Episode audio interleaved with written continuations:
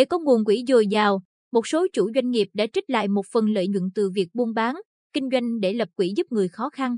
Ở thị xã Hoài Nhơn, cuối tháng 10 năm 2022, câu lạc bộ tình nguyện viên chữ thập đỏ Bạch Mai Trang, trực thuộc Hội chữ thập đỏ thị xã Hoài Nhơn, đã ra mắt quỹ thiện nguyện của câu lạc bộ. Theo chủ nhiệm câu lạc bộ Đoàn Thị Hương, tranh thủ sự hỗ trợ của công ty trách nhiệm hữu hạn Sinh Phát VN, trụ sở ở thị xã Hoài Nhơn, chuyên sản xuất và xuất khẩu các mặt hàng may mặc, câu lạc bộ Bạch Mai Trang cho ra đời sản phẩm áo sơ mi mang thương hiệu riêng là Club BMT, bán đồng giá 99.000 đồng một chiếc, trong đó trích 10.000 đồng vào quỹ thiện nguyện của câu lạc bộ. Từ nguồn quỹ này, câu lạc bộ đã hỗ trợ các hoàn cảnh khó khăn chủ động hơn, như tặng 10 suất quà, 200.000 đồng một suất, cho 10 hộ khó khăn nhân ngày đại đoàn kết dân tộc tại khu phố Giao Hội 2, phường Hoài Tân, 10 suất, 200.000 đồng một suất, hỗ trợ phụ nữ khó khăn của khu phố 6, phường Tam Quan, nhân dịp 20 tháng 10. Tính đến nay, câu lạc bộ đã trao 45 suất học bổng, 500.000 đồng một suất, đỡ đầu 20 học sinh mồ côi, 200.000 đồng một em một tháng, và đang lên kế hoạch tổ chức Tết nhân ái ở một số địa phương trong thời gian tới. Ở xã Hoài Phú, Chủ tịch Hội chữ thập đỏ Trần Mịnh đã thở phào khi nhắc đến hoàn cảnh mồ côi của học sinh lớp 10 trường Trung học phổ thông Lý Tự Trọng Phạm Thị Cẩm Tiên.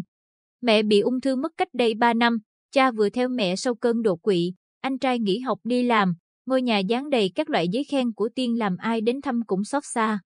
Ông Mịnh cho hay, câu lạc bộ Bạch Mai Trang đã trích quỹ thiện nguyện và kêu gọi cộng đồng ủng hộ em Tiên được 52 triệu đồng.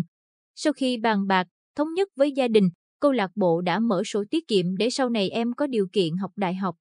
Tháng hành động vì người cao tuổi 2022 với chủ đề chung tay chăm sóc người cao tuổi có hoàn cảnh khó khăn đã thu hút sự chung tay của nhiều tổ chức, cá nhân, doanh nghiệp.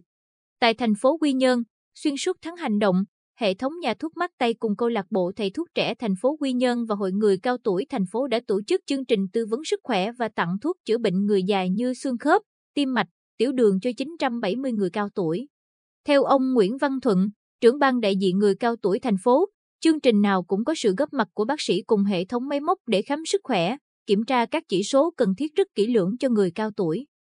Ông Thuận cho biết, một số hội viên uống thuốc được tặng, bệnh có dấu hiệu thuyên giảm. Nhà thuốc Mát Tây thường đồng hành khi hội đề nghị, chẳng hạn đợt hội thao người cao tuổi toàn thành phố năm 2022, Mát Tây cũng đã tài trợ trang phục thi đấu cùng nước điện giải cho các vận động viên.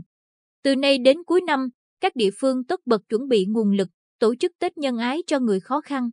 Hay tin Hội chữ thập đỏ tỉnh phát động phong trào Tết nhân ái từ tuần trước, chị Hồ Thị Vệ, nhà xe Quang Vũ, huyện Hoài Ân, chợt nhớ đến những nụ cười giòn tan của các em trường mẫu giáo vùng cao của ba xã Bốc Tới, Đắc Mang và Ân Sơn khi nhận từ chị những bộ đồ mới dịp Tết Trung thu năm nay. Chị Vệ chia sẻ, đồ thu nên dễ mặc, lại có nhiều hoa văn, họa tiết, con vật ngộ nghĩnh, đáng yêu nên các em rất thích.